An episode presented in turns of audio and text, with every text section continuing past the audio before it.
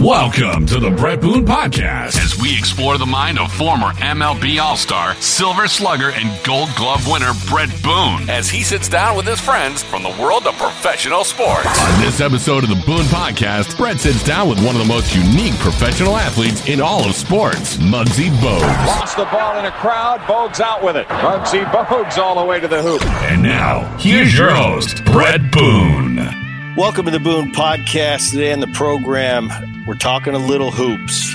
Our guest today is one of the most interesting athletes in all of sports. He played 14 years in the NBA. His numbers retired at Wake Forest. He's in the Wake Forest Hall of Fame. And in 2020, he was inducted into the North Carolina Sports Hall of Fame.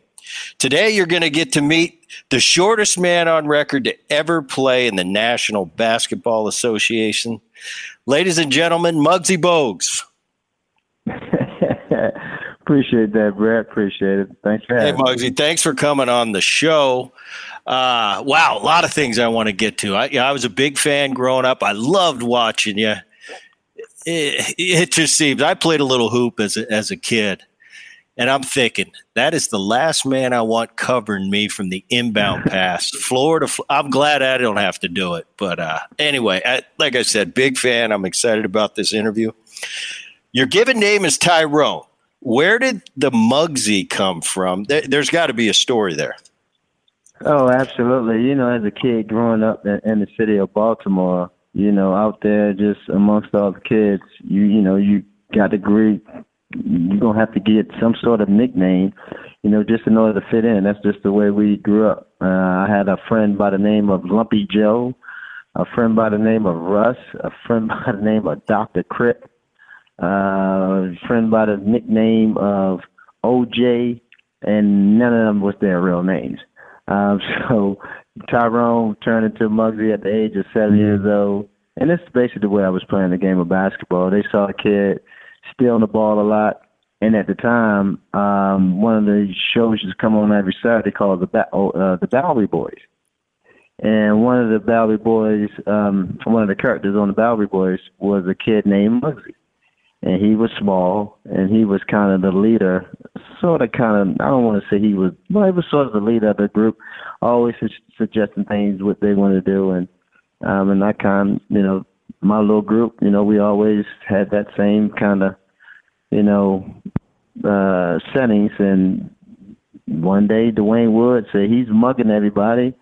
And then all of a sudden, you know, he said, "Well, he's Muggsy. He's like that kid Muggsy on the show." And ever since I was seven, I was Muggsy. I didn't like it at the beginning because I thought they was talking about my mug and everything. But you know, as you get, you know, as you time goes on, it, it become part of you. And many people don't even realize my name is Tyrone today. Yeah, I, I mean, I always do my research, you know, before I have a guest on, and yeah, that was interesting to me. I said, I always, I always thought it was Bugs, and then I thought about it. I'm going, it is kind of a nickname, but his real name's Tyrone. I got a couple buddies like that that I've, I forget their real name. I've been calling them by their mm-hmm. nickname for so long, and uh, yeah, interesting, interesting. But I was blown away by your childhood. How much you were you were able to overcome to be the Muggsy Bogues of today, and you wrote a book, and it was called In the Land of Giants I want to hear about you uh, growing up in Baltimore. Well, as I said, you know, as a kid, trying to pursue a dream. Um, a lot of folks, of course, because of my size, didn't really, you know, believe that a kid that size out there trying to pursue a, a sport that was supposed to be meant for big and taller guys you know, that was something that I wanted to do. Um, got fortunate enough I was, you know, I got taught by a man that understood the game of basketball. But before that even happened, you know, the confidence confidence level wasn't as high um, because, you know, you hear all the short jokes. You know, you, people say sticks and stone may hurt your bones, but words will never hurt you. That's not true as a kid. You know, those things really stick and they really hurt. Uh, but unfortunately for me, you know, I got I was at the wrong place at the wrong time and got shot. And at the age of five years old, and you know, waking up in the hospital with buckshots all over your body, not even knowing what happened, and what really took place. but luckily, you know, there was only buckshots and not the actual bullet. Um, so I think from that moment on, um, I don't think anything anybody said to me from that moment on uh, had any impact or any effect on me. And you know, pursuing the game, like I said, I got a taught by the man by Leon Howard, who was a diminutive as well. Uh, but he installed that information in me and Reggie Williams. You know, Reggie Williams, who happened to get drafted in 1987 with myself. Uh, we grew up together, and me, we was like Mutt and Jeff. My mom called us. If wherever you seen Red, you seen me. Wherever you seen me, you seen Red. And you know, we was like two sponges in, in that gym trying to learn that information from Mr. Howard.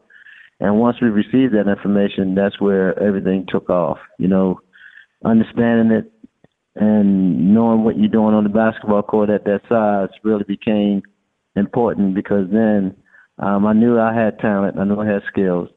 Um, so, you know, mindset that every time I took on the basketball court was if I play against the best, if I have success against the best, I must be included with the best. And having that mindset every time I took the court allowed me to to excel. And um, and you know was fortunate enough to play on the one of the best high school teams that people say has ever been assembled, which was Dunbar High School, where we was fortunate enough to have four guys that make it into the NBA, and three of us was able to get drafted, you know, in the first round in 1987 during that draft. Uh, myself, Reggie Williams, and the late Reggie Lewis uh, may rest in peace, uh, was drafted by the Boston Celtics, and we already had a teammate of David Wingate was already there. So, you know, that was you know that was a kid that had a a dream, a vision, put action towards it, and passion behind it. You know, was able to excel and to become that Muggsy Bogues that we're here today.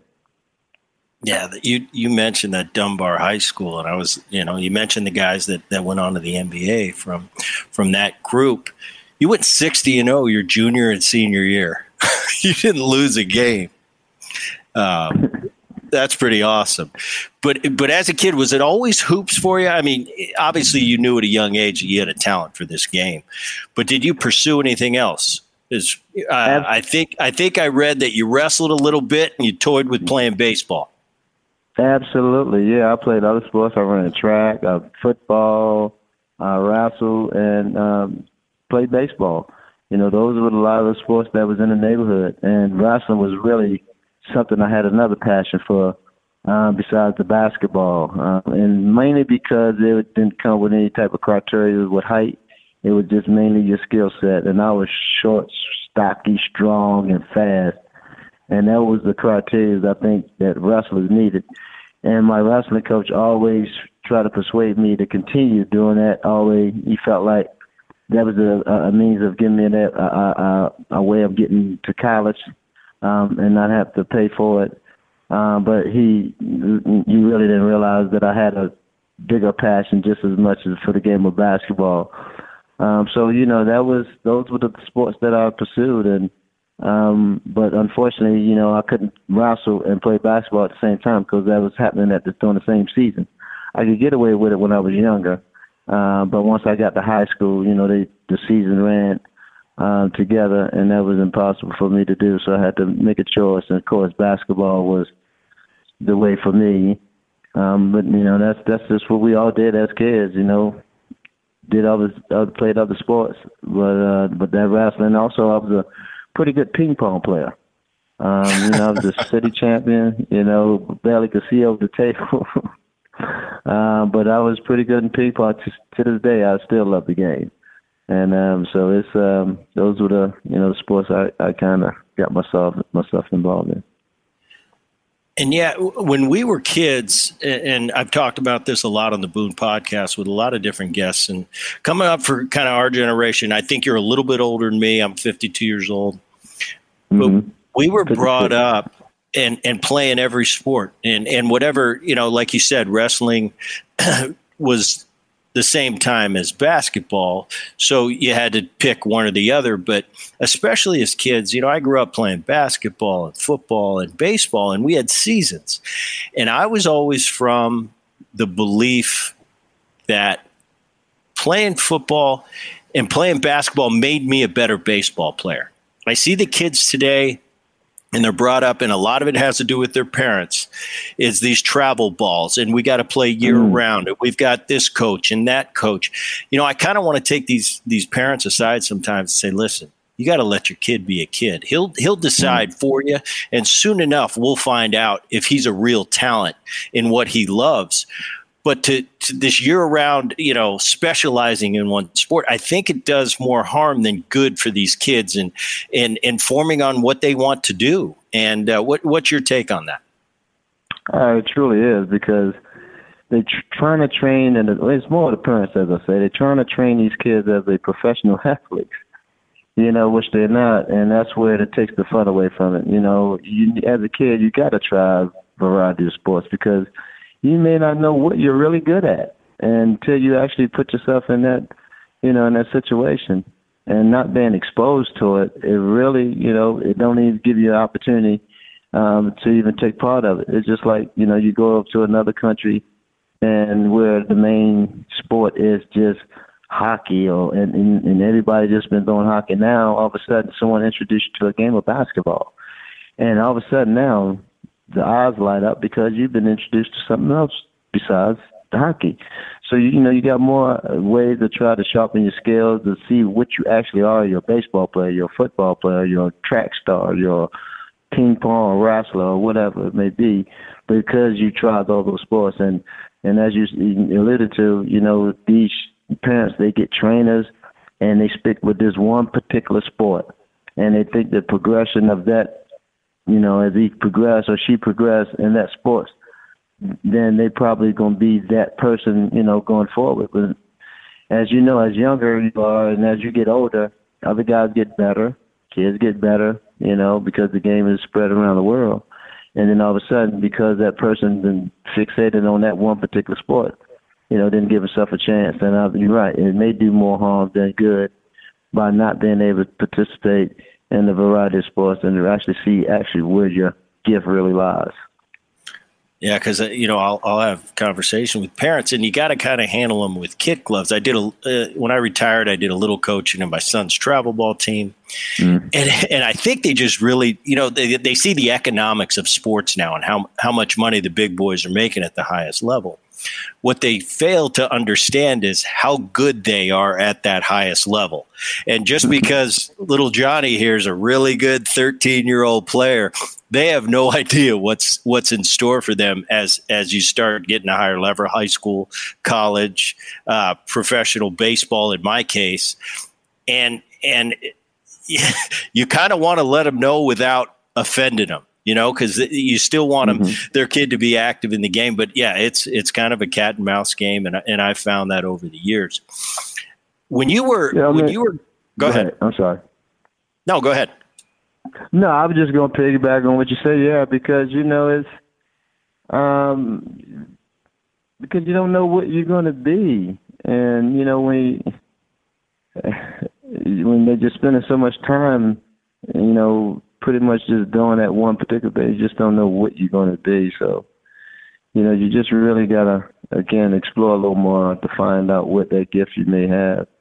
Um, because you do have a gift. God's given you a gift. Um, but sometimes we recognize it later than others, and sometimes we don't recognize it at all. But um, more so, the parents and don't because they don't understand the pros. They're pros for a reason. You know, it was a process for them in order for them, for them to get to that point. So it's just like another kid, you know, you, you got to let that process to take part. I mean, take place because you know you you're not going to be that fine piece because you're still trying to grow, you know, and you're only going to know so much at the age that you are, and it's always a process. So hopefully they can, you know, understand that part of it. In the game of basketball, as you mentioned earlier, uh, obviously when people saw you for the first time, well, he's not seriously going to be an NBA player because in the NBA, there's it, it, there's such a criteria for the masses that you got to be a certain size to compete with guys in the NBA. In baseball, I had it a little bit. You know, it was I was mm-hmm. always on the shorter side. And, oh, is he going to be big enough? Is he going to be strong enough? And I was kind of fighting that a little bit too. I think in in modern day baseball, uh, guys like Dustin Pedroia, who just retired, current players like Jose Altuve. They've proven mm-hmm. that that that little guy can can win batting titles. So that's kind of been debunked in my game, but it's never been a size thing for the MLB. It's been more. It's a skill. It's a skill set, and the, and the smaller players usually played the middle infield. Bigger players usually played first base, third base, caught. But at five three, before you became an established, known, you know, stud, say at Dunbar High, how did people respond to you when you took to the court? oh, of course, you know, they laughed. I remember playing in the high school game. Um, the actual guard pointed down to my head like it was going to be an easy day, and he was feeding off the crowd. Um, and my coach kind of caught a whiff of that, and he you know, they called a little timeout and we went over to the side and he asked me, Are you all right? I'm like, Coach, I'm fine. It's just gonna be a party out here. at the end of this game.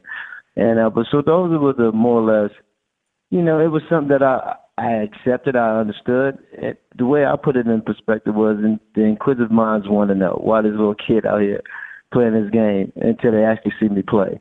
And um and then that spells and that tells the story within itself. Um, but of course, you know, because when we in the layup line, a lot of you know people like, like why they got that little kid out there playing on the team, you know, and they expect me to be sitting on the bench watching, and then here it is, here comes the starting five, and I'm one of the starting five that's running out there. You know, they just really get a big kick, and you can hear them laughing in the audience and in the stands. But then actually, when the game starts, they see me steal the ball, lay it up three times in a row and see that other point guard frustrated and uh they can't get the ball across half court. And then all of a sudden everything turns into oh my goodness this little kid can really play. And you know so that's how it always goes. And you know until you got to that established point where people always when people did recognize you you know because of the level that we was on at Dunbar yeah, and that, that brings me to my hoop.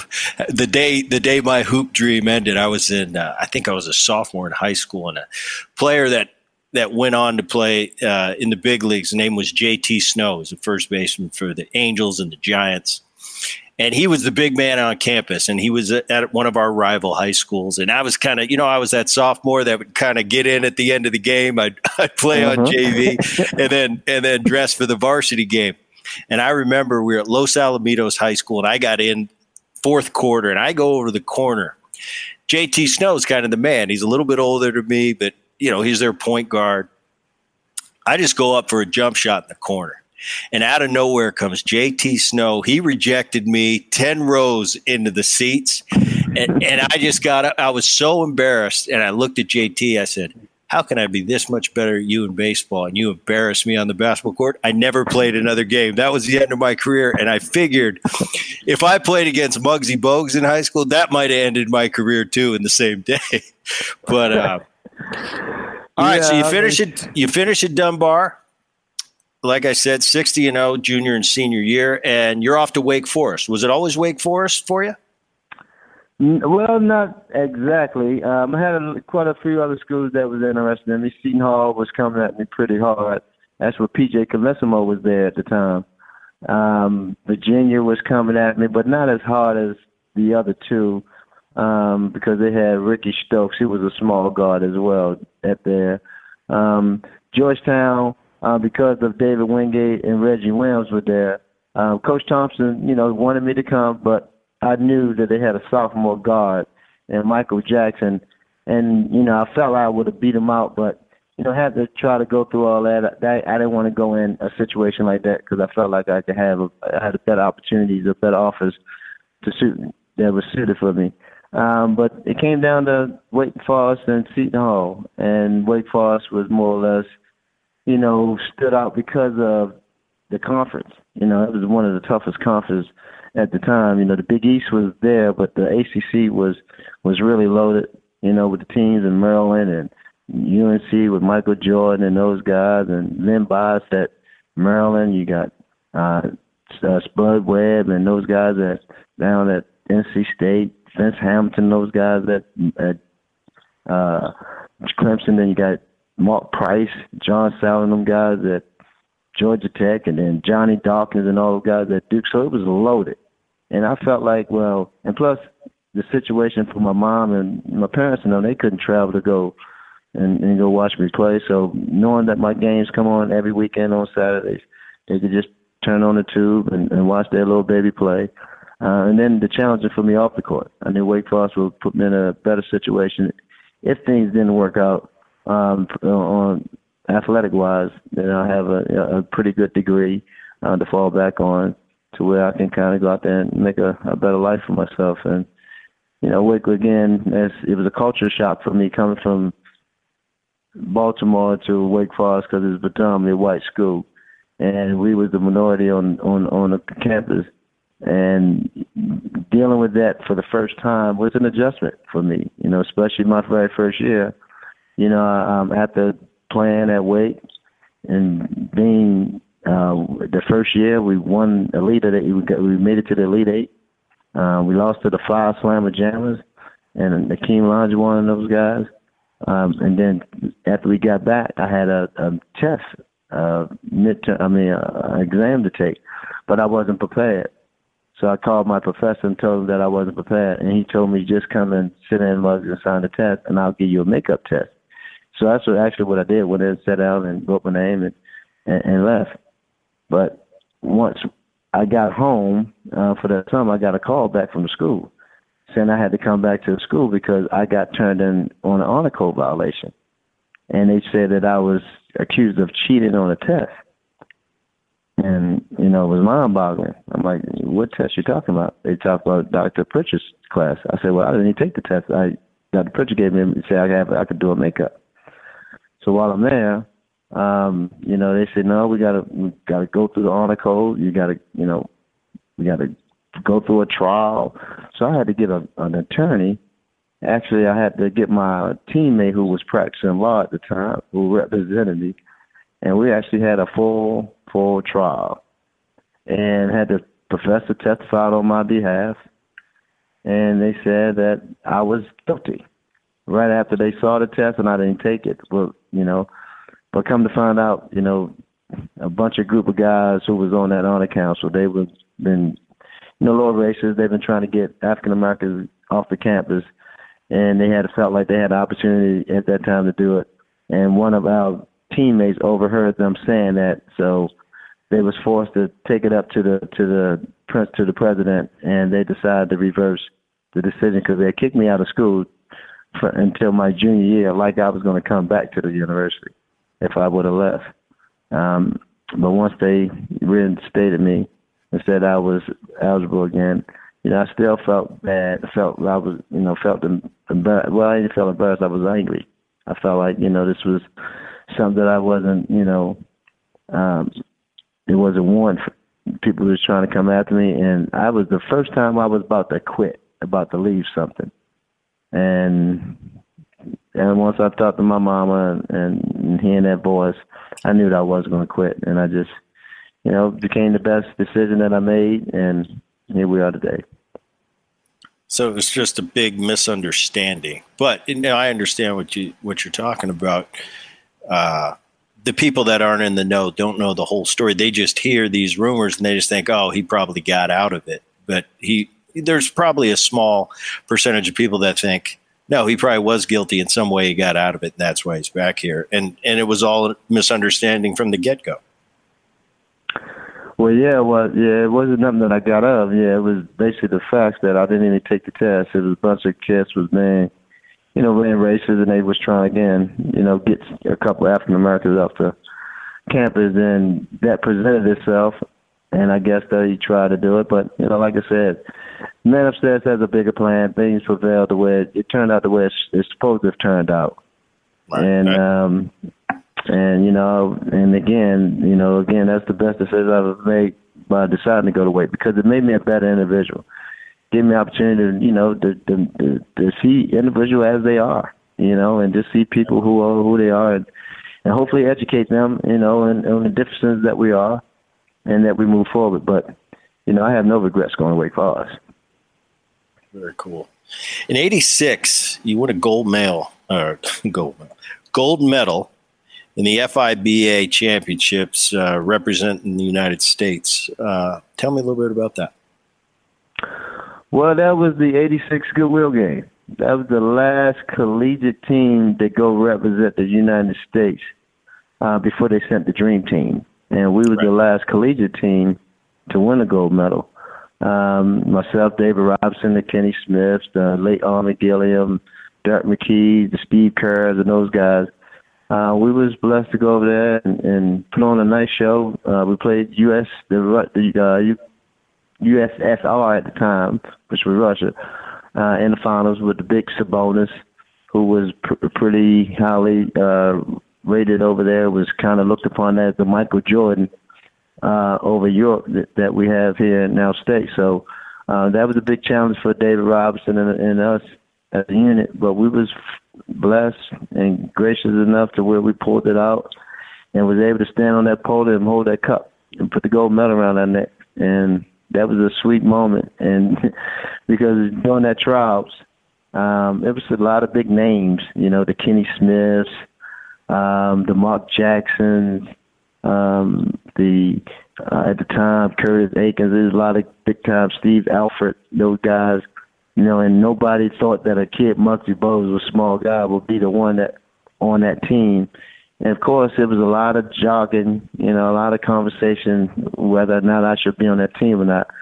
Coach Lute Olson was the coach, uh, who coached Arizona University at the time, and Bobby Cremins, who coached Georgia Tech, who was familiar with me because of the ACC um, he knew of me, and he, he was kept telling Coach Olson, "You got him tell he's the real thing. He's the real thing." And Coach Olson, every, doing practice, doing our you know the trials, you know, every team I was on, we won.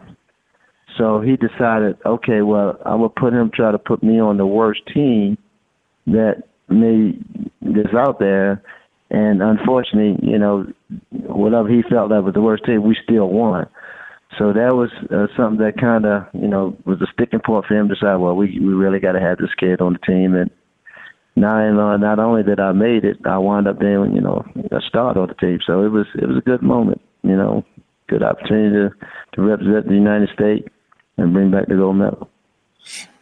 You know, I, I would think by this time in your life, you've been dealing with this your whole life. You know, because of because of your height and you just every time you just keep proving everybody wrong. I had to get to a point at certain at a certain point in your life where you go, "Oh, another challenge? Well, let me well let me beat your butt again." I mean, I would think at that point it's kind of getting cool. Like, are we really going to? Oh, we took him, and he's and he succeeded again. I just think time and time you just keep proving people wrong. It almost became a badge of honor. Like, go ahead and challenge me again. See if I could see if I can rise to it. I, I think that that's what I, as a, as an outsider, as a fan, uh, that's what I think would be cool at some point. Probably at the beginning, it was kind of a burden, but as it kept going on, you knew how good you were. Yeah, I mean, self confidence uh, was definitely uh, strong. You know, I believed in me, and you know, of course, the uh, now, and, and that's why I always put it in perspective to where they don't know. The inquisitive minds, they just don't know until they actually see um, me play, and then you know you go from there. And you know it, it's each level is the same, and, and now even being able to accomplish the gold medal it was the next step. You know, well he's too small. That NBA, you know, these guys are bigger, strong. These are the best in the world. Um, there's no way that he'll be able to compete on that level. And already, you know, for me in my mind, I'm like, I already played against those guys. They just haven't moved on from college now, and I had right. success against them. So. uh but it was just an opportunity to keep, you know, putting yourself in the best light, showing that you know you belong, you're capable, you're skilled enough, uh, just like anyone else. And um, the challenge, the opportunity came. I got invited to Portsmouth, um, and which was one of the first NBA invites to um, to see what type of uh, player you know that that you are, and, and where the NBA scouts can come and watch you. Uh, I went down there and, and just turned it out I mean, I, I really became. I think I was the MVP of the tournament, and they saw what I was capable of doing. And you know, I had two young gentlemen on my team that happened to be um, Hall of. It wound up being one. Of, well, one of wound up being the Hall of Fame. I had Scottie Pippen and a kid by the name of Ricky Winslow. um, happened to be on my team. He was part of that Phi Slama Jama I was talking about. And in Portsmouth, you know, Scottie at the time was projected to go. He's from Little Rock, Arkansas, so not many people knew about him. He was projected even to go, you know, late first round, and I was projected to go late first, early second. And um, so he and I was teammates. And once we left that tournament, we were the two most talked about players uh, from it. And so the from that we got invited to the Chicago camp, which was the big the big last what they call the combine now, where you know the last where all the NBA coaches, the scouts, and they only get the opportunity to really see show see you in Chicago. So I went up there and I had a great showing. Had a 44 inch vertical um, leap in terms of the stats that we had to do. Some of the um, drills we had to do, and again, I turned it out to the point to where once we left that draft, I mean that combine in the day of the draft, you know, I was selected 12th overall in the first round in 1987. Um, so that was, you know, that was a great accomplishment. And I felt like being able to go shake, you know, the late Commissioner David Stern hand and put that hat on like all the big guys, you know, have done it. You know, that was something that I was dreaming, visualizing, and it came true. So the weight of the world was lifted off my shoulders that day. Yeah, that's that's really awesome. In 86, 87, the ACC leader in steals and assists and all ACC. All right, this is where I get confused a little bit. So you get picked by the Bullets, mm-hmm. but you start your career and you're playing for the Rhode Island Gulls. Tell me where I missed something.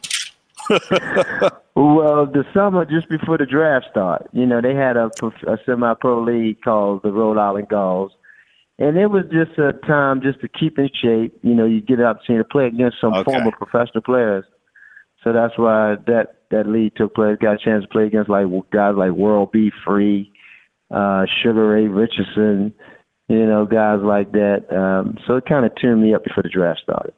Okay, all right. Now, now I'm on the same page with you. Uh, so you go, you go to the Hornets. You play there from '88 to '97. Become a huge fan favorite. Uh, it's an expansion franchise, you know, like we had with the with the Florida Marlins, and a couple of my buddies got got picked in that. Um, 89 and 95, your top 10 in assists every year.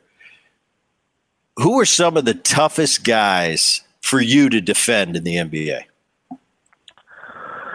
Some of the toughest guys to defend.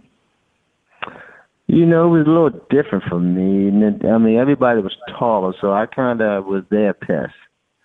Um, um, and you know, guys try to post you up. You know, I was strong, so that you know that that wasn't. I, I'll I'll say that. Yeah, I go with guys like maybe a Magic, uh, Penny Hardaway, some sort. They would try to, but I think the biggest problem for me was more or less a guys who can shoot the basketball because for me, I like to help off my man, to help my teammate. Um, and a guy like Mark Price was very hard to leave, you know, because he was the Stephen Curry before Steph Curry, the type of shooter he was, a sharp shooter. So guys like him, you know, you had to stay glued to him. You couldn't let him get his release off.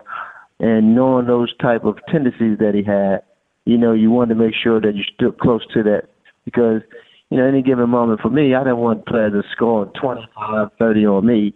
You know, that ain't, you know, that ain't how I like that. I try to make sure you, you know, we playing the game and you have you doing what you're doing, but not the one that you're taking over the game and you the difference maker.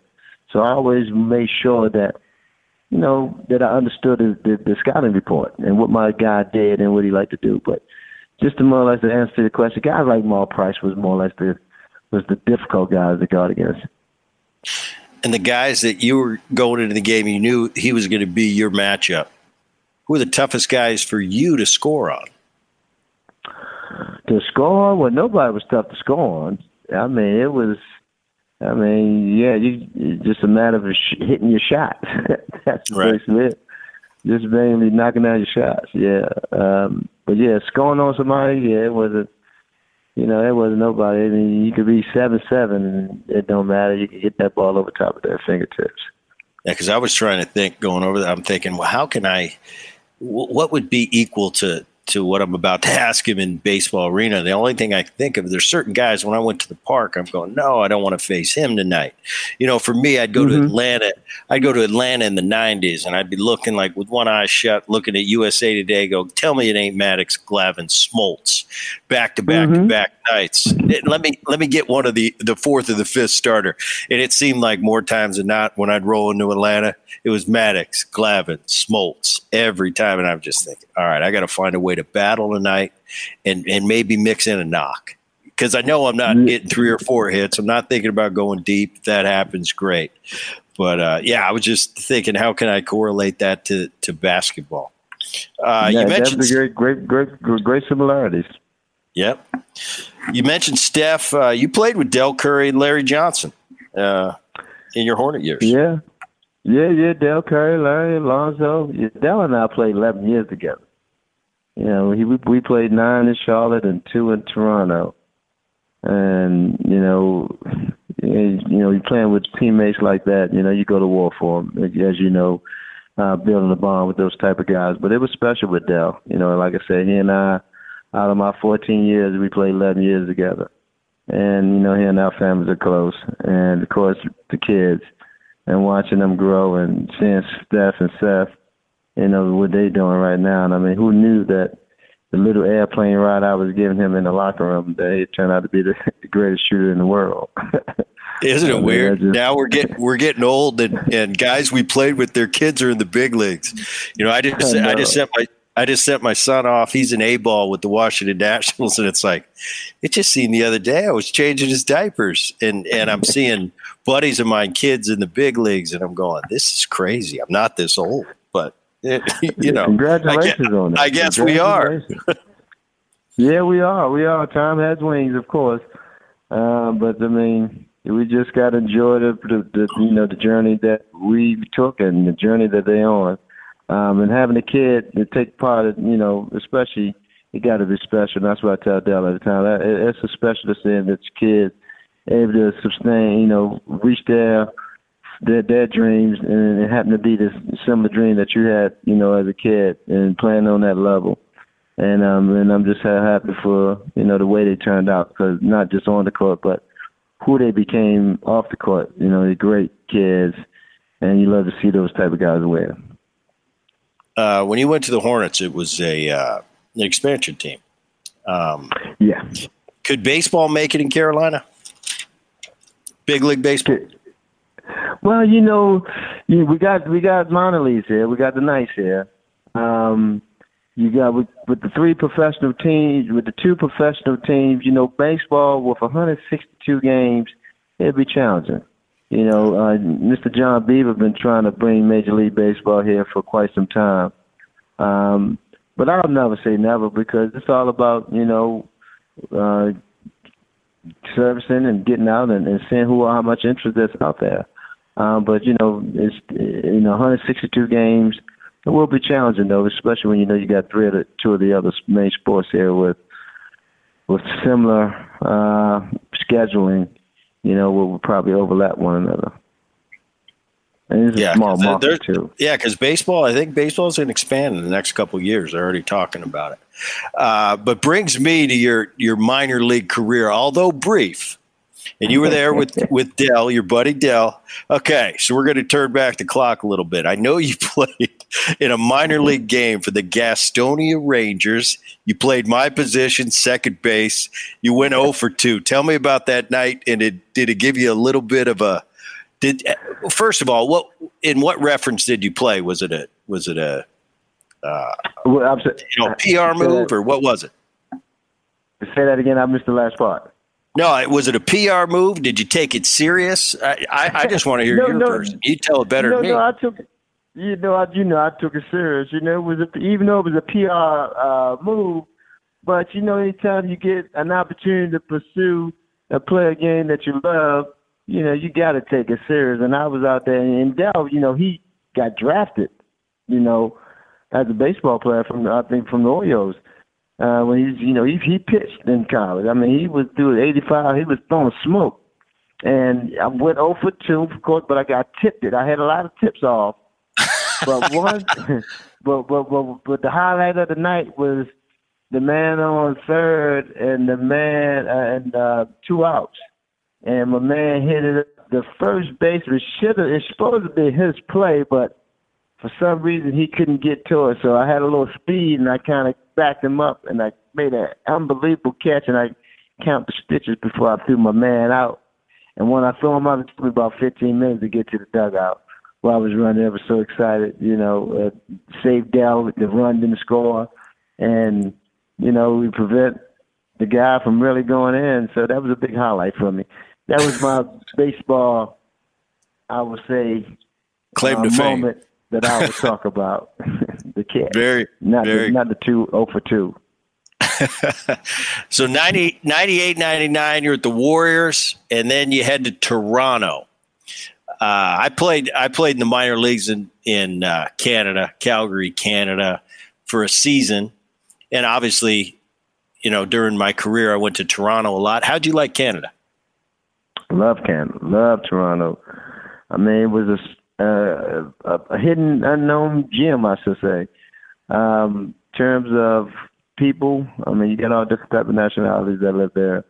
Um, and it's such a clean city, a clean country, I should. Well, Toronto's a clean city, and it was um, so many things to do when I was there. You know, I lived there for two years and had a really opportunity to really get to, to know the culture, and it, it, it was great. You know, I, it was you know they was behind basketball for sure. You know, hockey is their number one sport there, but now I think they caught. They not saying they're catching up, but we got probably 15, 16, over close to 20 Canadians in the NBA now. So that's how much the game has grown in that country.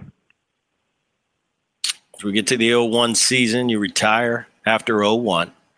And your first, I, I think your first gig after that is you coached the Charlotte Sting in the WNBA.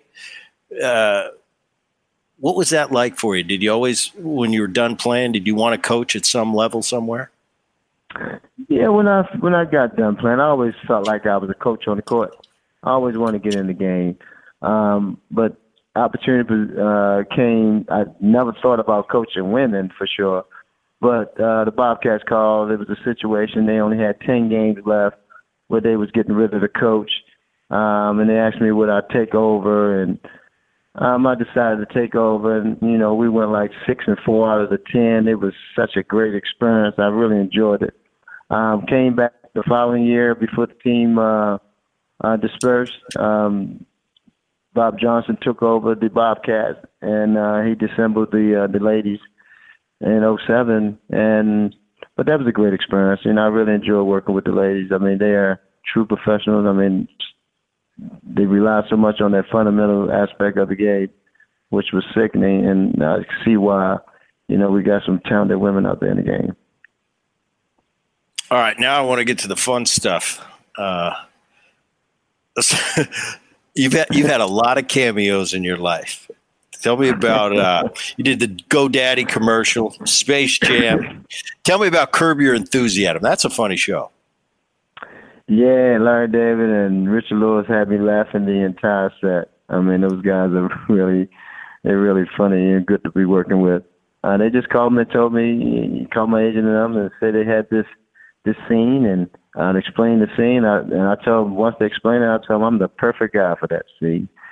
Uh, it was uh, Richard. You know, he wanted to find out because he was dating um, a former athlete girlfriend, and he was really, you know, conscious about how I'm going behind an athlete. You know how gigantic these athletes are, and blah blah blah.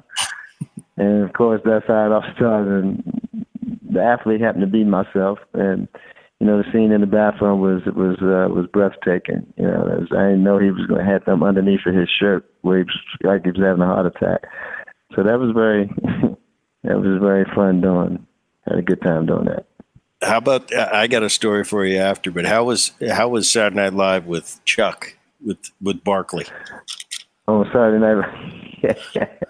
that was funny. That was funny. The big tall black man store and Stuart Smalley. I mean, we was. Uh, I mean, we had so much fun. I didn't realize. Actually, I was only supposed supposed to play in one scene, but then they they added me into another scene, so it was fun. Yeah, I enjoyed it. I mean, I was, was trying to not smile, but I mean, I couldn't. I mean, I just couldn't hold it in.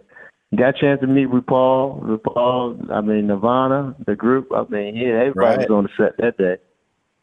Wow, that's cool. And, and I always wanted to go to a Saturday Night Live show. And every time it seemed like we were in New York, you know, if I'm playing the Mets or the Yankees, it never fell on a day where we could go watch them tape. We always had to be at the yard at the at the same time, and I never got mm. to hmm. go see it tape.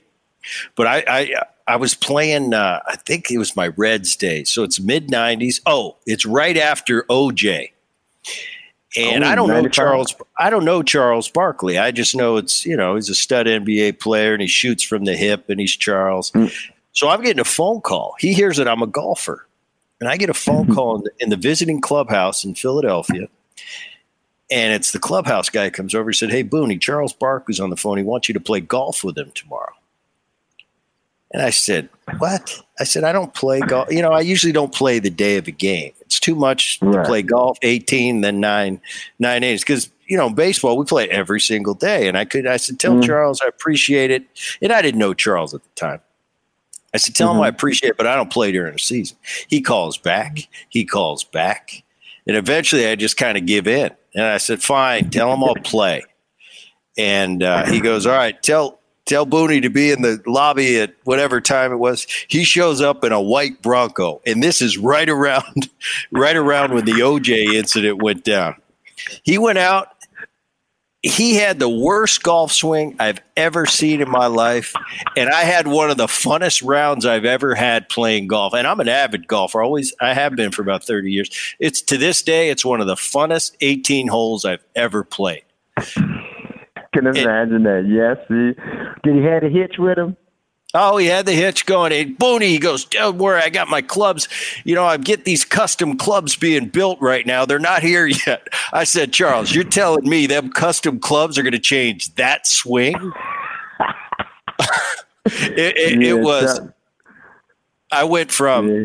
I don't want to play, I don't want to play to fine, I'll play to one of the funnest days on the course I've ever had. And then through the years, you know, in Vegas, I've hung out with Charles a little bit, and you know, back in the day. But uh, oh, he was it, yeah. was it was hilarious. We got to get him on a podcast, but he is he, uh, he is he is a funny absolutely. dude. He's definitely a character for sure. You know that, and yeah. he shoots straight from the hip.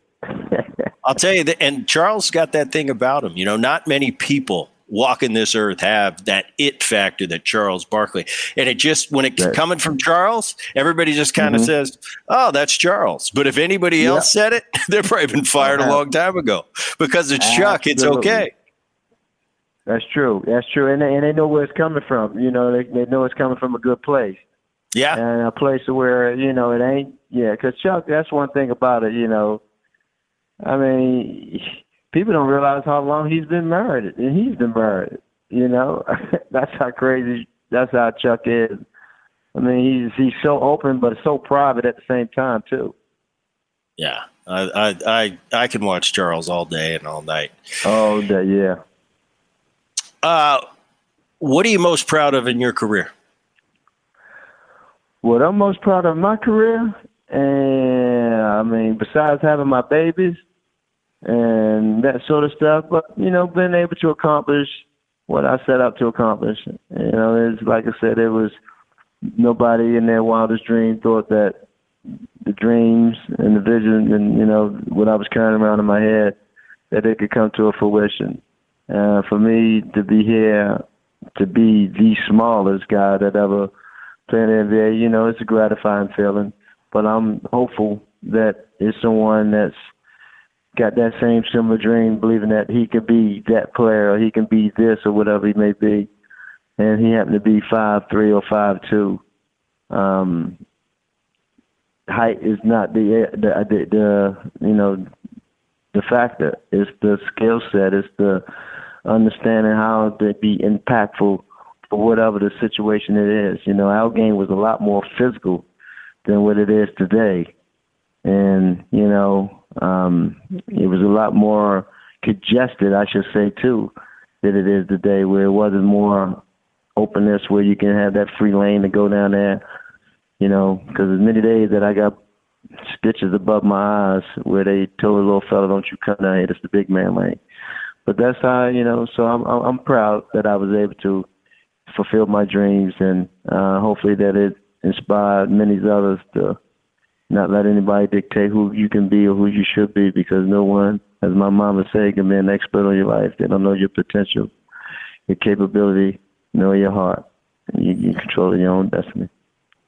I think that's that's really interesting. You say that about the physicality of the NBA. I think all the major sports are going in the same direction. Definitely less mm. physicality now. You know, I look at my sport, baseball. we just had the the bullpen of the 1990s, the Nasty Boys for the Cincinnati Reds, come on the podcast, and they were talking about today's game and how you know, it's not handled on the field like it used to be. I remember if I got hit and it was kind of unjust, I didn't have to say anything to my to my bullpen or my pitching staff. They would take care of business on the field. It was always an eye for an eye. You know, I see these baseball rules now. You can't take a guy out at second base. Well, that eliminates the really great second baseman. That was our bread and butter is turning that big double play with somebody barreling in on you, try to knock you in the left field. Now anybody can turn a double play. I think you go to football and all the rules have changed a little bit, you know, from a precautionary, from a safety standpoint. But I think because the money's getting so big, they want to protect, uh, you know, their assets. And and from an owner standpoint, there is that side that that I understand at the same time, man, I, I kind of like our style and hey, we'll take care of things on the field and it's over with and we have a good time doing it. You know, I, w- I was just watching, I watched, you know, Jordan, I'm sure you saw it, The Last Dance. Mm-hmm. And man, mm-hmm. some of those battles with those Detroit teams, it's like that NBA mm-hmm. isn't like that anymore. But it, but it's my childhood and what I remember watching. No, and you're right. I mean, that's the way the game has changed now, you know, and I guess uh, you know the rules and the athletes today ain't the same. Um, and you're right, you know, each sports, you know, they going through it, and um, and you gotta, I guess you gotta adjust. And like you said, they took care on the field back then uh, when it when you know situation occurred, but that's how we did it as well. But it's, it's a different era now, different era, different times and it's more predicated to the offensive side of it.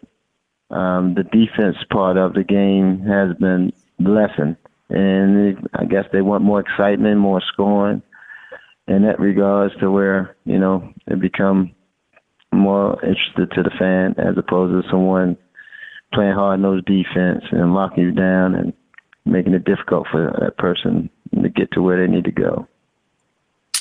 All right. Well, Muggsy Bogues, against all odds, uh, you're an inspiration, man. And like I said, coming in, I was a big fan. Love watching you play. Uh, the Muggsy Bogues Family Foundation, uh, helping out at risk youth. Uh, tell me a little bit about that. Yeah, that's that's a passion for mine, uh, for me and my family. You know, trying to enhance these, you know, the students and the families, try to reach their full potential as they transit you know, to uh, to better citizens as adults, you know, going forward. And you know, I created an opportunity where, you know, we offer scholarships to vocational aspect students.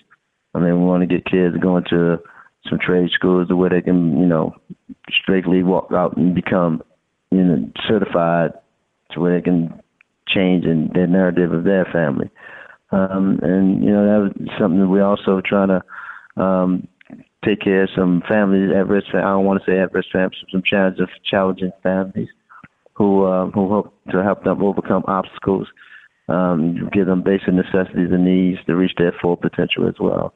Um, so we're trying to do our part, and we had a 30 we have, uh, 30 to 30 campaign where we feed 30 families uh, three meals a day, um, provide them with um, all sorts of you know necessities, meals um, educational uh, aspect things in their books uh, for properly aged uh, kids. So just trying to do our part to make sure that these families and kids can reach their full potential. And um, and that's one of the reasons the Muggsy Bogues Family Foundation created this this platform. All right. Very good. What we do here at the end of the Boone podcast each and every time is we bring the voice of the Boone podcast, Dan Levy, from a question from one of the fans. Dan? Gentlemen, Muggsy, I have a question for you, and this one comes from Mike in Tucson. It's almost a two parter. One, tell me a story about you in Space Jam. Space Jam. Boy, what a great, great uh, opportunity that was. I mean, we was there for two weeks shooting, which now is one of the most iconic basketball movies that's out there now. And the likes of the Michael Jordan, the Charles Barkleys, and Larry Johnson, Shawn Bradley, Patrick Ewing. I mean, we was really, you know, enjoying ourselves. I won a set one time. I think I'm always telling the story. It seems though um, we had a shoot that morning, and we supposed to have a shoot that mo- a shooting that morning, and Larry Johnson decided to get a haircut, but get a haircut from a gentleman who never cut an African American hair before, Hmm. and we didn't know how that all turned out. So long story short, we didn't shoot that morning. We had to he had to find they had to find another barber uh, from Los Angeles to come in um, an African American guy came and tightened Larry Johnson back up and made him more presentable to us so we could resume shooting that late afternoon. So that was one of the biggest uh, moments that happened on the set that we got a big kick out of. And the last part of this two parter, you were in the NBA for some of the, the craziest times. Who was the best trash talker in the NBA, and what did they say to you? The best trash talker probably would be for me is the point guard will be Gary Payton. You know, GP talked a lot, quite a bit, and of course MJ and Reggie Miller are known for talking, and you know that was the. But GP was the guy. You know, in my position, he loved to talk. Uh, you know, always talk about you know the things that he wanted to try to do. You know, come on, little fella. You know, it's always little fella. Little fella, come on, short daddy. I got you here. I got you there. We at. you know those type of things, but you know that competition, man. You love it. You know that's the, the way we was brought up, and um, that's what made us the players that we were back in the day. That was easily the best Gary Payton impression I've ever heard. Yeah, the glove. He was, you know, G loved to talk, but uh, you know, he had a lot more of a dialogue, different dialogue with other folks, I guess. Very cool. Well, you know, Muggsy we- we Bugs, thank you so much for coming on the podcast. We appreciate it. Absolutely appreciate you guys having me. Thanks, Muggsy. All right, man. Thank you so much. That was awesome. All right, appreciate it, guys. Y'all be good. Brett, it was good talking to you, my brother. Mailbag. All right, Brett, you know that sound? It is time to dig into the Brett Boone mailbag. Ready to roll? It's mailbag time. Let's go, Dan. All right, Brett, this one comes from Monica in Dallas. Hey, can you or any of your brothers or your dad dunk a basketball, or were you guys able to dunk a basketball? I can only speak for myself. In my heyday, I could dunk a tennis ball. Uh, don't know. Dad had a half scholarship to Stanford as a basketball player. He was half basketball, half baseball. He bowed out after his freshman year, or maybe before. He said the guys were too good for him at that level. I don't know if he could dunk. I think Aaron could dunk Really? in, uh, during high school. Well, Aaron's six two, six three. Yeah, and Aaron was a he was a baller. He was a bit of a basketball player in high school, so I think Aaron could dunk. I definitely could not dunk a basketball, and I don't know if my dad could or he couldn't. You, you got to think it's back in, you know, that's back in the late '60s. There wasn't much dunking going on by anybody in high school, uh, let alone let alone somebody that wasn't an NBA player. So I don't know about dad. I know Aaron could. All right. They on back in here. All right, this one comes from Blake in San Francisco. Brett, the game has seen a lot of no hitters and perfect games. Have you ever been on the either the good side or the bad side of a no no or perfect game? Uh, I've been on the good side. Uh, Chris Bosio in Seattle. And it had to be 1993. Uh, so yeah, I was a part of that. I've been a part of some one hitters. Never, never as a team I've been on been no hit. Never been no hit. All right, never a perfect game for you? Never. No. All right, all right. Okay, well, that is going to do it for the Brett Boone mailbag. We want to thank everybody who went ahead and sent us any questions, either A on his Twitter at, at TheBoone29 or hit him up on Facebook and Instagram, and that is where we get those questions as well. My name is Dan Levy. That's going to do it for the podcast. I'm the technical director, producer, and voice of the Boone Podcast. Executive producer is Rich Herrera. Digital content handled by the lovely Liz Landry. Please share the Boone Podcast with neighbors, friends, and make sure you subscribe to the Boone Podcast so you never miss an episode of this show. And while you're at it, please give us a five star rating and share your feelings about the Boone Podcast by leaving a review on whatever platform you listen to the show. For all of us here on the Boone Podcast, I'm Dan Levy. Thanks for listening. See ya.